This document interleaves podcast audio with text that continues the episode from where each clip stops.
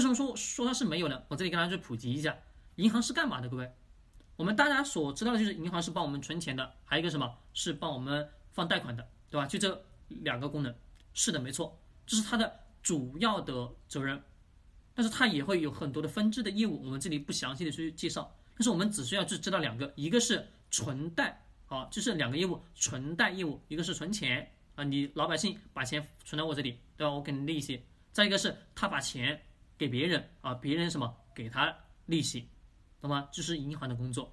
那我们思考，房地产当中这么多房奴啊，这么多人啊，把钱什么给了这个啊什么给了这个银行吧？对。那么银行的工作就是钱收回来，银行机构是要挣钱的吧？但永远是记住，金融机构永远是什么？是唯利是图的。也就是说，你钱给了他三十年，永远什么被捆绑的。捆绑的这个过程当中，你想想，每个月一发工资一还，每个月发工资一还，这个过程对于很多普通人来说是很很痛苦的。啊，除了痛苦以外，我们换个角度，换到银行的角度，我们去思考问题。对于银行来讲，啊，有这么多人每年给我还款，每个月给我还款，好不好？好啊，为什么好啊？能保证什么？我每个月有现金流进来，现金流流回来多少钱，我又能什么贷款出去多少钱？大夫各位。这个一来一回，你要知道一个问题，它不产生任何的实质性的什么对经济的帮助也好，或者说哦，又产生某种物品，它不产生，不像我们普通工人，我们普通工人我在工厂打工，对吧？那不工厂打工，我肯定是手工活嘛，要么什么，要么是靠其他东西嘛。一般工厂什么都是手呃手力活，对不对？啊，编个盒子啊啊，或者粘个手机盒，对不对？那各位是不是我生产出来是有个东西？我在做的事情，我生产是有个东西存在吧？那银行就不一样，银行它是直接性质变成钱的。你说钱，他还回去了，他又贷出去，过程中收的是利息，一直来来回回，来来回回再这么去赚。各位，这是银行所做的事情，没错吧？但是我们想，它有没有产生什么哦物品出来？没有产生物品，它是虚无的，它是直接性的变成了。金钱，那老师这个不是很正常吗？怎么会有个问题呢？啊，大家还得要懂一个东西，人性。我们讲啊？又到人性了呢？各位，第一个，我们想，我们自己普通人做事情，我去出卖自己的时间，获得收入跟回报，这个是不是呃要很痛苦？过程是不是特别繁琐？啊，每天重复，每天重复做一件事情，对吧？那各位，我就问你，你们现在上班啊，痛不痛苦？或者说你们自己现在上班，你觉得有没有前途？我敢保证，百分之八十的人都觉得什么自己的工作不舒服、不开心。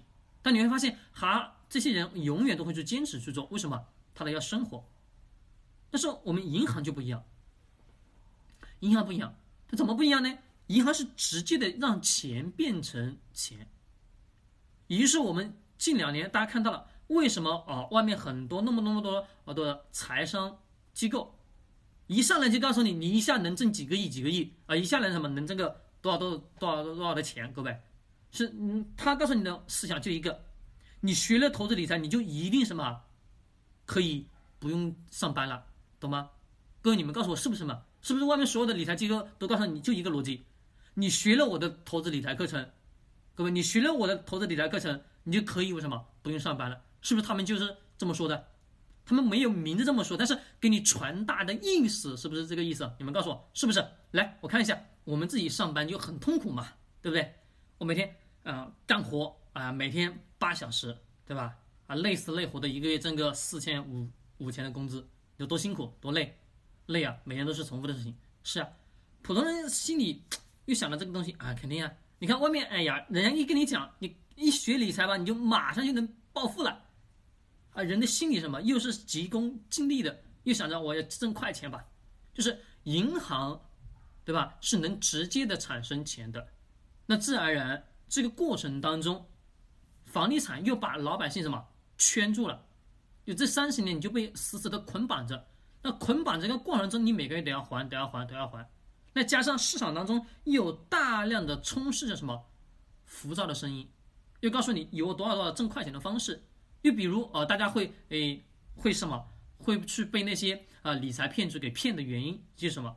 就是告诉你哦，少投入高回报，对吧？你投入一块钱，明年变成一百万，各位你信还不信呢？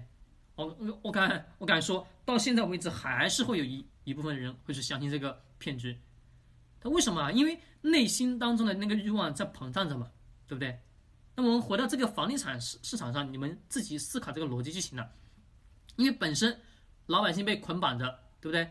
一捆绑在这个位置当中，他每个月都要还钱，对于银行来讲肯定好，我每个月都有什么哦利息进来嘛，对不对？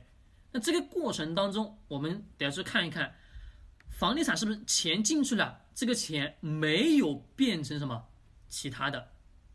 什么意思？就是说这个房地产就是房奴把钱还给银行了，银行拿来第一件事把钱贷出去。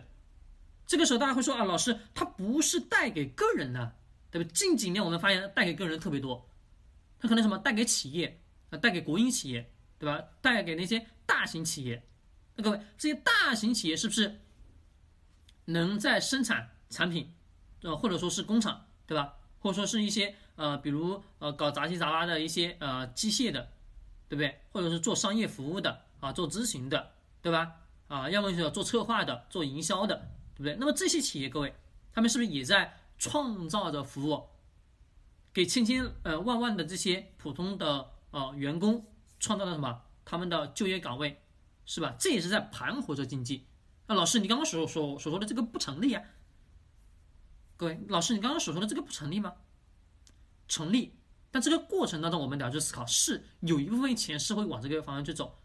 但是我们今天回过头来去看一看，为什么会？有那么多、那么多、那么多的小额贷款呢？告诉我，因为什么？这个钱太容易让老百姓自己去获取了。因为真实的按照逻辑来讲，按照挣钱的规律来讲是什么？是你每做一件事情，每做一件事情获得一份收入跟回报吧？对。那现在不一样，大家想的是，我做一份事情，我能否获取千倍、百倍的回报啊？是的，这个背后逻辑就变了，逻辑变了，你会发现这个钱就会赚了，赚的什么不那么好了，因为还有一个问题，我们得要思考，钱给个人，个人没钱还不起怎么办？要告诉我，个人没钱还不起怎么办？这个圈是不是就没办法动了呀？所以这个钱就留留留留留到这个地方截止了吧？对不对，各位？那我们再往下，啊。投资当中，房地产投资，因为本身加上捆绑，银行的属性又存在，这个原因也就是什么，会让这么多人去做这么一件事情。那这件事情是什么呢？各位，刚刚听懂了没有？也就是很简单，它会去不断不断去投机取巧。也就是我们能看到大量大量的人什么去投房产，投房产，为什么呀？你想想嘛，普普通的老百姓每天上班。啊，累死累活，一个月挣那么几千块钱，我买个房子，对吧？我贷个，我再啊搞点钱，过那么三五个月，翻了一倍，一百万买的房子，第二个月什么卖三百万，卖两百万，各位你们你们想想，谁不想干啊？都想干，对不对？没错吧？这也是我们过去的，也就是让房产泡沫在不断不断膨胀着。没错吧？大家会说，哎呀，是因为啊，整个这个问题、那个问题，或者是相关的政策的原因。政策是有，但是这个市场永远是记住，任何的价格的涨幅一定是什么？是有需求的一方。这个需求一方就是认为这个价值属性很高，也就是我们过去跟大家所说的，我的股票的价格八十块钱是合理的，啊，一百块钱也是合理的，两千块钱也是合理的。啊，三千块钱也是合理的，但是这个合理的过程中是有没有老百姓是为他买单啊？愿意承认这个价格好，就会什么？